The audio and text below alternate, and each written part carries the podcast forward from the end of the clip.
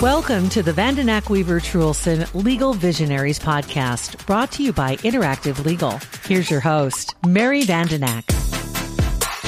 Welcome to today's episode of Vandenack Weaver Truhlsen Legal Visionaries, a weekly podcast discussing updated legal news as well as evolving methods of providing legal service. I'm Mary Vandenack, founder and CEO at Vandenack Weaver Truhlsen. I will be your host as we talk to experts from around the country about legal and tax issues, trust and estates, business succession and exit planning, legal technology, law practice management and leadership, and well being. First of all, I want to thank our sponsors, Interactive Legal, Carson Private Client, and Foster Group. Here's a message from Interactive Legal. Technology has become an essential part of our daily lives However, not all fields have embraced technology. Lawyers, especially estate planning attorneys, need to stay up to date with specific laws and any issues affecting taxes and wealth preservation.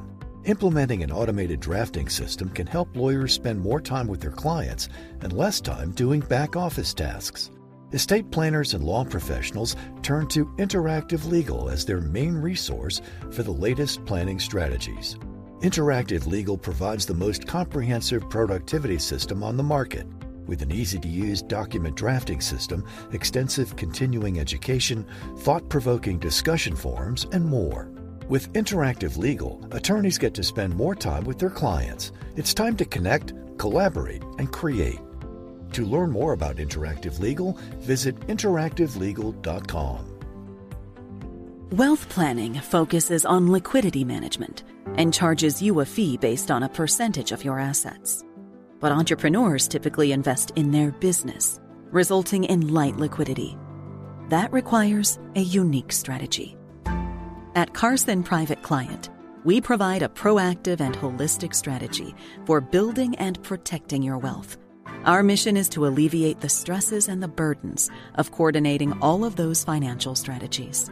Carson Private Client will work with your current team of advisors to customize a strategy that manages all aspects of your life and wealth, giving you back the time to focus on what matters most. Complex needs require sophisticated solutions. Reach out to our office at 402 779 8989 to schedule your consultation. Investment advisory services offered through CWM LLC, an SEC registered investment advisor. On today's episode, my guest is Eryka Morehead. Eryka is the president and CEO of Collaborative Planning Group, Inc., an organization that she founded.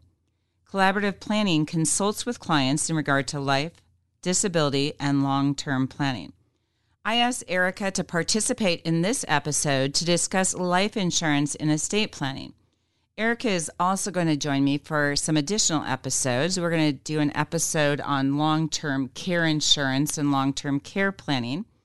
And we're also going to go into some of the topics that we find really interesting and have an episode on split dollar and discuss one of the cases that's been really interesting in the industry recently for life insurance providers and for estate planners. And we're going to also discuss premium financing and some really interesting strategies in that arena. But thanks for joining me today, Eryka. Thanks, Mary. I'm excited to be here. So one of the things I've learned that there's a lot of different types of life insurance. While you and I routinely work with life insurance, can you take just a minute to explain what exactly is life insurance and how does it work? Yeah. So life insurance is a contract between a policy holder and an insurance company. And the policy, I'm going to lightly use the word guarantees because a lot of things have changed in the life insurance world this day. But theoretically, the contract guarantees that if a client pays premiums or a specific sum of money over a period of time, that there would then be a death benefit provided by the insurance company that would pay out upon their death. So there are a lot of different types of insurance. Can you give just a summary of the major categories of insurance types? Yeah. So they really boil down into kind of two different categories. There's term insurance, which would fall into more temporary type coverage. It's set to be there for a certain duration of time. For example, it might be a 10 year term or a 20 year term. The other category would be permanent insurance coverage, and these are contracts, whole life insurance policies, or universal life insurance policies that are designed to be there throughout the duration of the insured's entire life. In that category of universal life, you'll hear things like variable life insurance, indexed life insurance, current assumption, universal life insurance. And those really just depend on the crediting method that's being used inside those contracts. So, can we just break down one thing that a lot of times when I'm talking with clients about life insurance, they really don't understand? And that is if you pay a dollar of premium. So, let's talk about your traditional kind of old guard whole life rather than all the other variations of the permanent insurance for a minute. And I always break it down into the dollar that you spend, it breaks down into different factors what it's paying for. When you're buying the term life insurance, you're basically just buying death benefit. But when you're buying the traditional whole life, the premium dollar goes into three different categories, as I understand it. And the other thing you could maybe speak to is why, how that works, and why sometimes you'll have a policy that you think is permanent. So, like what I tell clients is make sure you have somebody review your insurance because what you think is permanent or you think is paid up isn't necessarily going to be there when you need to. And part of that's, I think that it would help people to just understand what their dollar is going towards in that premium. Yes. No one likes surprises, at least those kind of surprises, right? So within whole life insurance, it's a little bit of a big black box. On whole life insurance, you're not going to get a statement that shows you exactly what the premium load was or what the deductions were for mortality or expense or administrative charges. Um, so wait, so those are the three categories, right? Correct. So mortality, yep. and that means the death benefit. Yep. So if you buy a hundred thousand dollar face value policy, the part of my premium dollar that's going to mortality is supporting that hundred thousand dollar death benefit. Yes. Okay. And then administrative expenses was the yep. other one. And then you're going to have premium loads. So every time you make a premium payment to an insurance company, typically there's a load, a percentage, might be 3%, 5%, 7%. They're different at every carrier.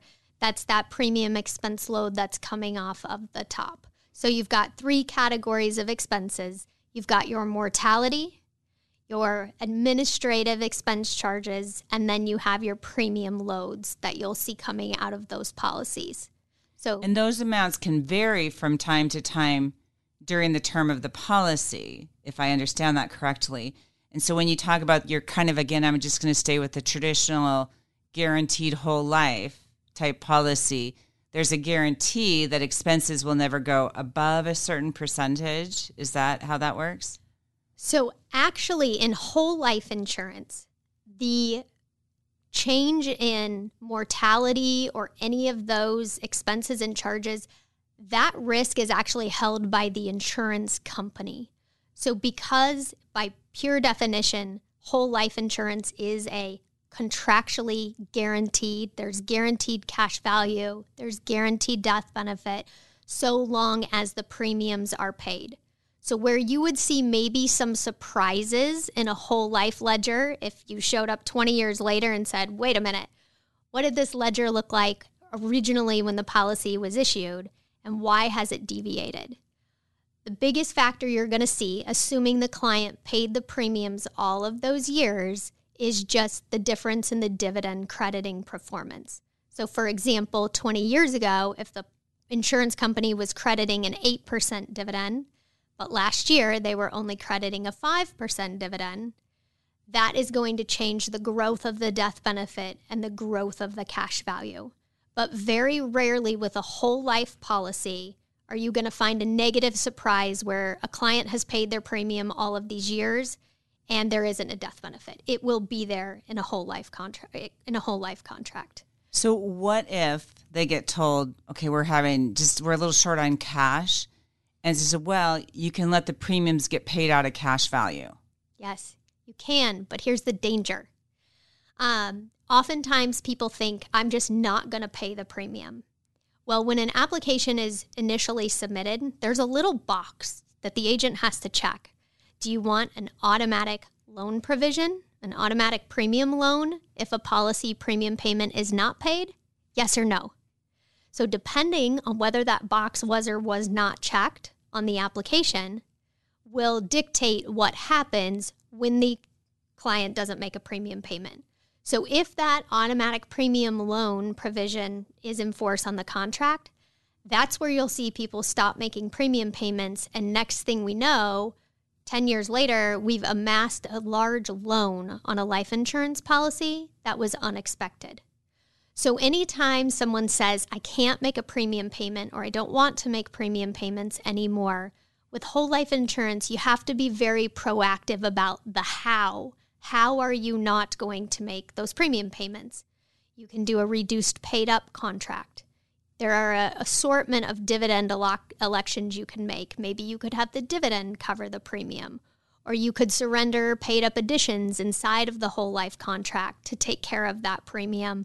If you don't proactively submit that form and that change to the insurance company, you may find yourself in a lapse situation or an automatic loan situation.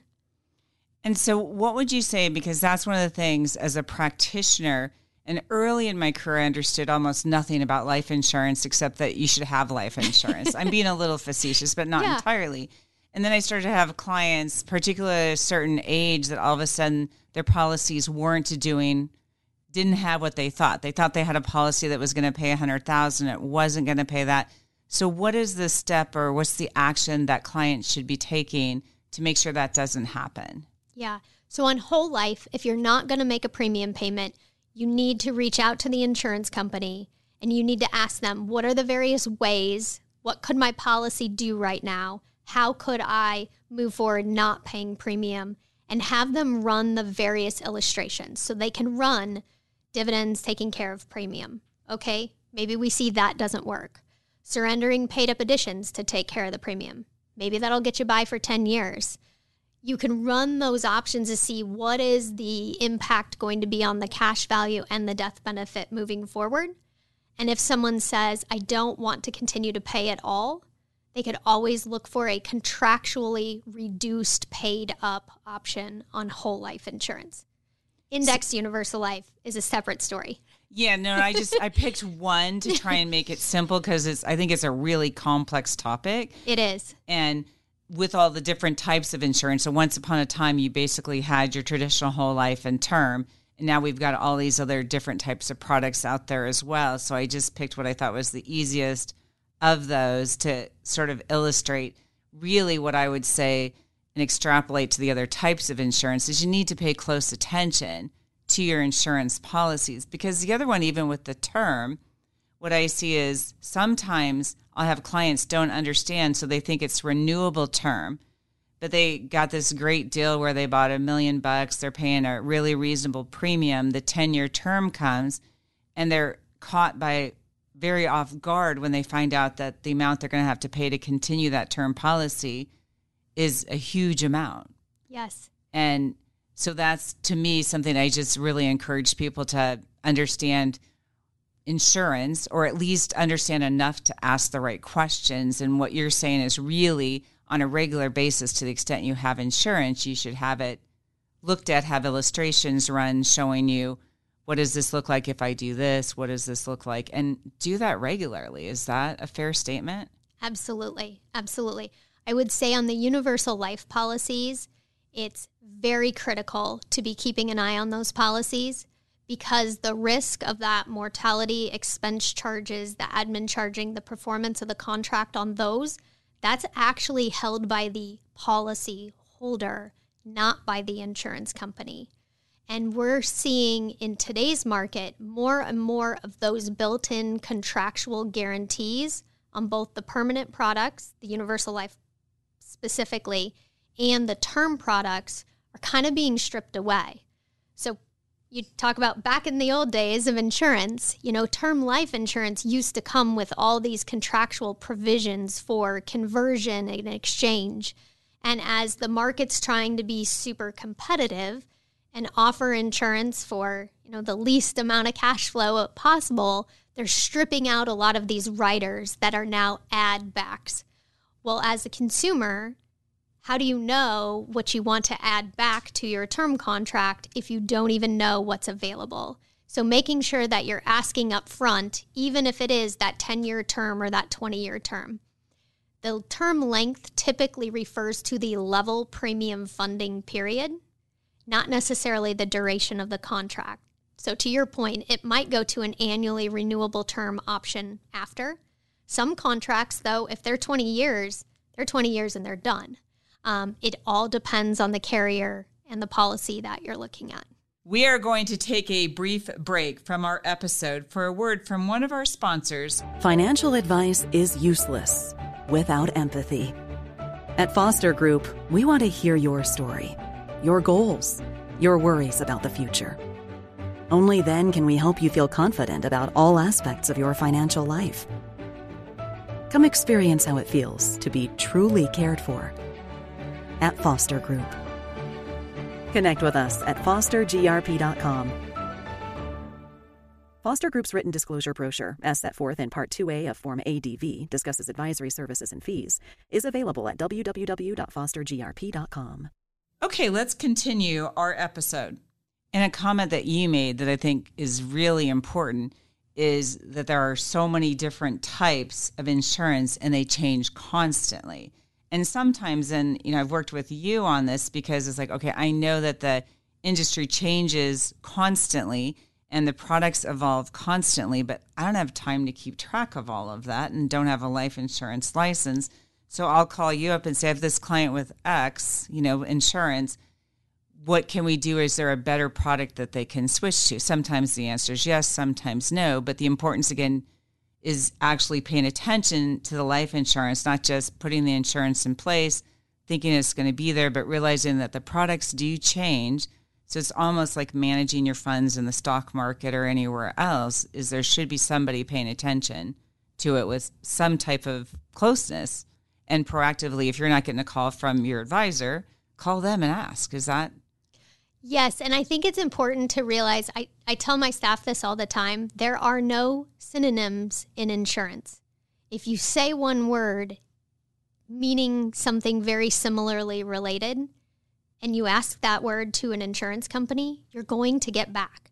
So if you say, hey, I want to look at a dividend offset versus uh, surrendering paid up additions, well, if someone just called in and said, I want to stop making premium payments on my whole life, there are a bunch of different ways to do that. So, as long as you keep in mind that when you're asking questions to your agent or you're asking questions to the insurance company, word choice is very specific. So, sometimes broaden your questions. How could I go about not making premium payments? Because there's actually six different ways to do it, for example. Um, so, just if you remember that there are no synonyms in insurance and every word has a very specific meaning. And so then following that up with questions about, and so what are the consequences of each of those six options? Mm-hmm. And what does this look like? Which also comes back to the objectives that you have the insurance for in the first place, which can change over time. And we can talk about that in more detail. But one of the things we were going to at least talk about today was how people and why people use life insurance in estate planning because there's a lot of different reasons for life insurance and we've used the strategies in a lot of areas but i wanted to talk about that. So what is the most common use for the average person? So most people initially purchasing life insurance are frequently looking for term insurance for a temporary reason. That might be income replacement uh, protecting their family might be a large business loan or real estate loan that they've taken out and they want to make sure that that debt is taken care of. So, that conversion privilege I mentioned for term insurance, especially if it's somebody who's expecting to grow and amass some wealth, can be very important later on. Very frequently, we will find people who started out with term needing, you know, lots of death benefit for as low as cash flow as they could get the coverage for but now, as their balance sheet is growing, as they're accumulating wealth, we are in a situation where we almost need to repurpose that insurance from temporary needs to more permanent needs. And those permanent needs would be things like estate liquidity. So, if we have an agricultural family or we have someone with closely held business interests and they really want to make sure that their estate can stay together, that those assets, that company can successfully pass to the next generation. If we have taxes we need to be concerned about, life insurance can be a very efficient tool to infuse some liquidity into that situation. And so, we're going to do a more detailed episode at some point in the future on uses of life insurance and business planning, but I was hoping you could just give us an overview of how insurance is used for the business owner. One of those you mentioned already, agricultural ownership, but let's you know, there's a varieties of different types of businesses. What are some uses in that context? Yeah. So anytime we're working with a business owner, we have to kind of look through and analyze their situation through three different lenses. You know, business owners are typically taking some form of money, maybe salary, dividends, distributions, what have you, out of the business to fund their personal balance sheet. And so, from that standpoint, we need to make sure that that cash flow to the family is protected if they were to pass away or even get disabled prematurely. Oftentimes, business owners are functioning as a key employee inside their business as well. So we need to make sure we understand if that business owner passed away, do we have a potential loss of revenue associated with them being removed for the equation or possibly an increase in expenses associated with the business? In either case, that's going to put negative cash flow pressures on the business, which unfortunately happens right before a buy sell agreement or some contract may be prompting a sale. So, so, so let me give like an example would be so I own a business or a good portion of the business, and I'm the CEO of the business, and so I become suddenly disabled. What happens to that business is they're out their CEO, and they may have to pay out for the ownership of the shares at the same time. Correct? Right. And so the life insurance can be a solution to support, give them a cash flow to pay that as opposed to all of a sudden we've lost this key person. We have to figure out how to replace the key person. In the meantime, possibly depending on the business type, the revenues could drop off as a result of you're missing that key person. You're trying to figure out how to function due to a sudden death or disability. And so that life insurance, so that's usually held within the company in those contexts? Is that key employee coverage is typically held in the company, and that can be key employee disability insurance or life insurance. We want to just make sure we understand the economic impact to the business. If the owner, as a key employee, or oftentimes we identify other key employees whose premature death or disability would have a negative impact on the cash flow of the business. And we can typically, depending on the carrier, insure their life for anywhere between eight to 10 times their earnings. So if you've got a key employee making $100,000 a year, you know, kind of at its maximum, the business can maybe own about a million dollars of coverage on that particular key employee to infuse some liquidity to help replace them and offset any lost revenue associated with them. So, really, any company might insure a key employee, whether an owner or not, sometimes if they're one and the same, we add a little level of complexity and you're going down the path of the buy sell. So it's yep. really common, particularly in closely held companies, but in a lot of different situations, that we're going to have an agreement if an owner who is also an employee and maybe not, but dies or becomes disabled, is going to get bought out. So, how does the life insurance work in the buy sell context? Is that different? Yeah, so that's kind of the third lens. So, we've got them personally, we've got the key employee coverage, and then we have how are we going to find the buy sell? Because as we know, the legal agreement, the buy sell agreement, oftentimes is obligating someone to transact when one of those triggering events happens.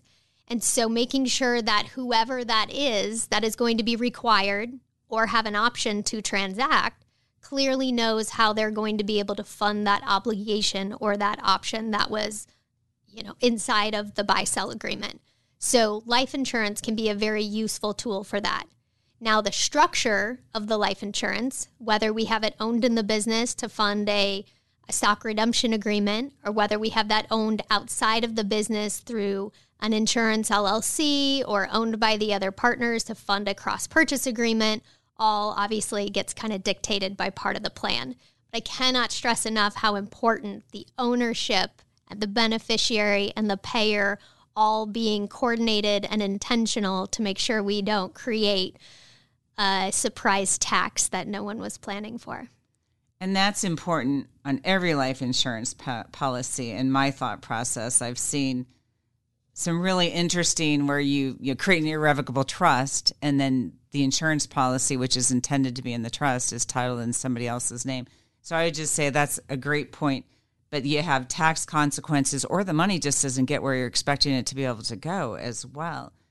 So you mentioned agriculture briefly earlier, and we live in an agricultural state, and it's interesting just because I'm here and I do some stuff at national levels. I get regularly reached out to on agricultural issues, and it sort of renewed my interest in terms of it because it's just a whole interesting arena. But can you speak to a little bit how insurance is used in the agricultural world? And insurance is very important in the agricultural world because people who choose to make their living in the world of agriculture, they have to amass massive balance sheets there's not a lot of occupations out there where you have to have a lot of assets, a very large balance sheet, just to be able to get up and go to work every day and produce an income. For me, for example, I need a laptop and a cell phone, and I'm pretty much set. And That doesn't couple grand, and that's all that needs to be on my balance sheet to get up and go to work every day and produce my income. So, with agriculture, not only is the value of the land super critical, but so is access. You know, it's it's very hard for families oftentimes to be able to even purchase and acquire enough ground to be able to farm or raise livestock. And so that liquidity that comes from life insurance to help fund other expenses, take care of other risks, pay off debt, and handle taxes in those illiquid estates where it is crucial that those assets are able to be held intact to transition to the next generation or just sometimes survival before they get to that point, right? Yes. Um, liquidity matters in a lot of other types of businesses too. Do you have some other examples? All sorts of fun examples. Um, it's my favorite thing about talking to you. I always have great stories. I always have stories. yes, yes. So, life insurance can absolutely be there for what I'd call more of a needs based play. So, in a very illiquid estate where maybe it's hard to uh, maybe we're leveraged for the land in an agricultural position or we're leveraged from our livestock and it would be very hard to get additional leverage to completely buy out everything we need to to fund that liquidity event that we need to have happen. With other closely held businesses not only can it be important if there's no active market right for you to go exchange or sell shares of your business on if you want that business to stay together We've got to have a way to have access to capital to fund those things. In addition to that, life insurance can oftentimes just be an efficiency calculation. Sometimes we have estates that have liquidity. They have significant amounts of outside investment of their closely held business interests.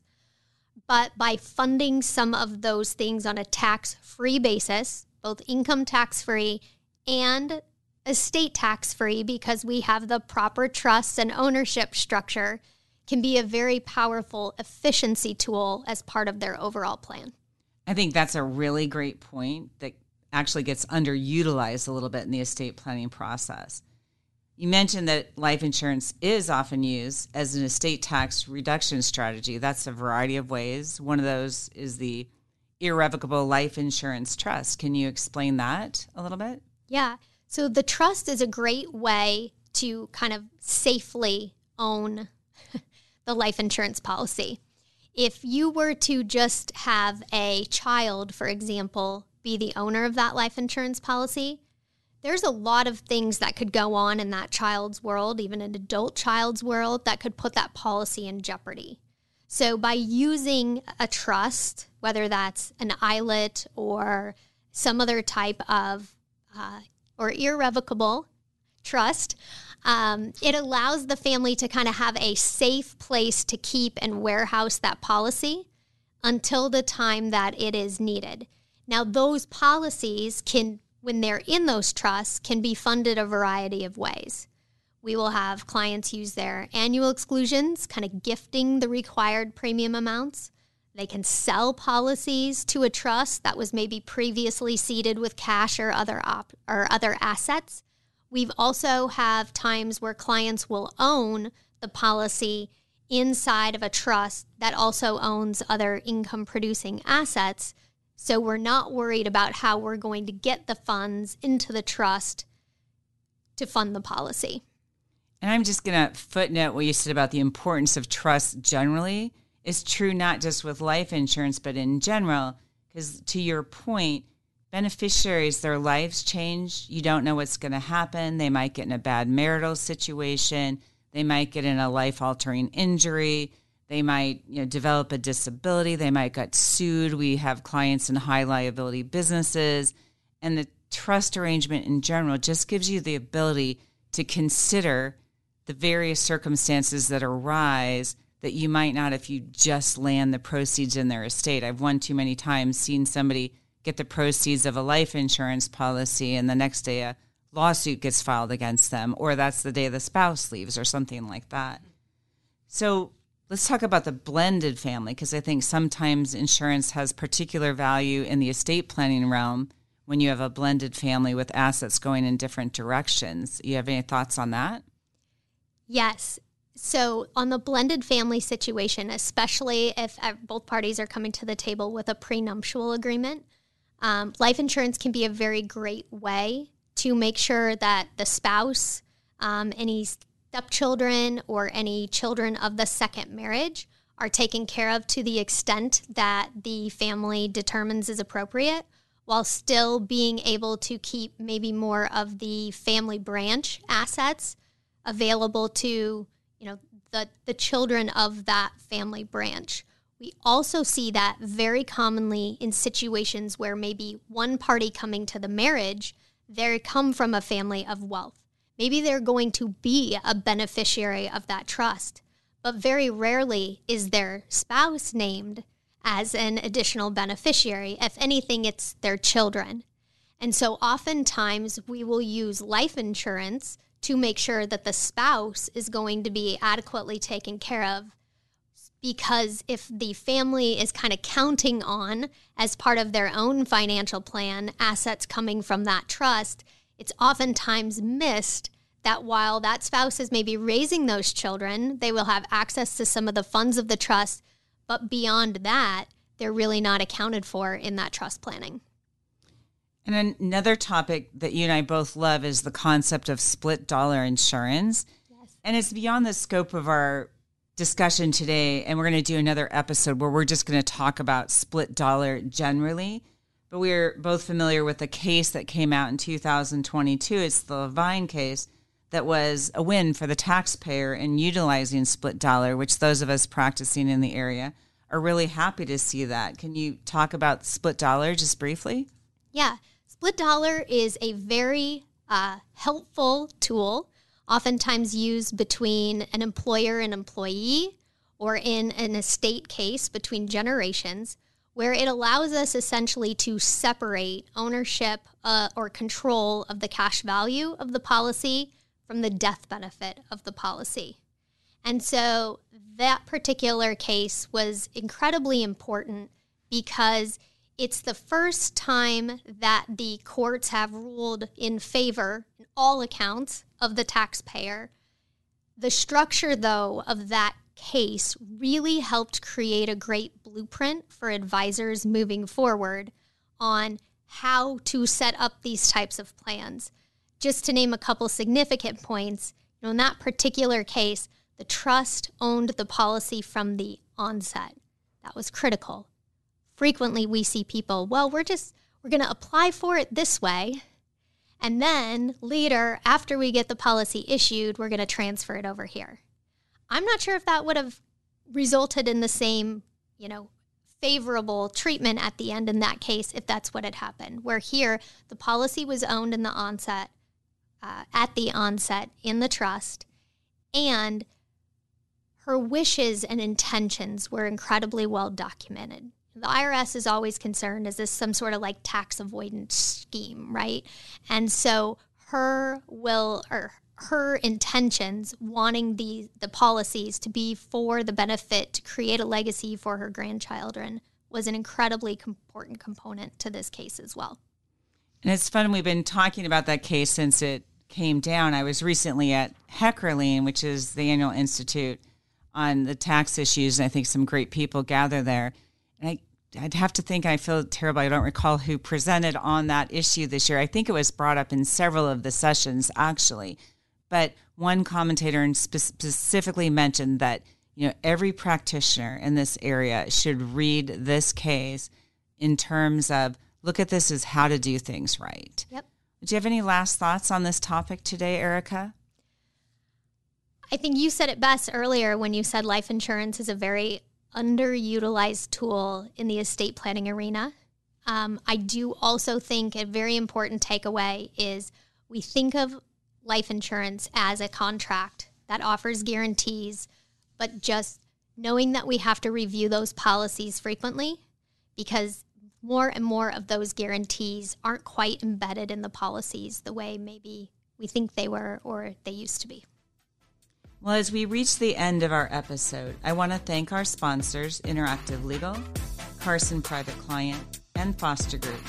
That's all for now. Thanks for listening to today's episode and stay tuned for our weekly releases.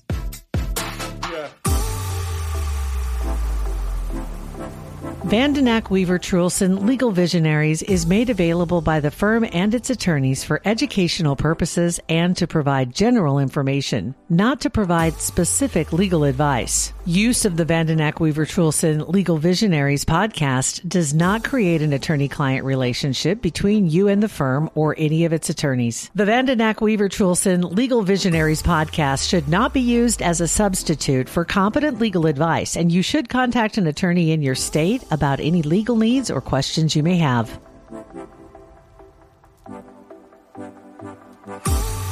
A Hurrdat Media Production.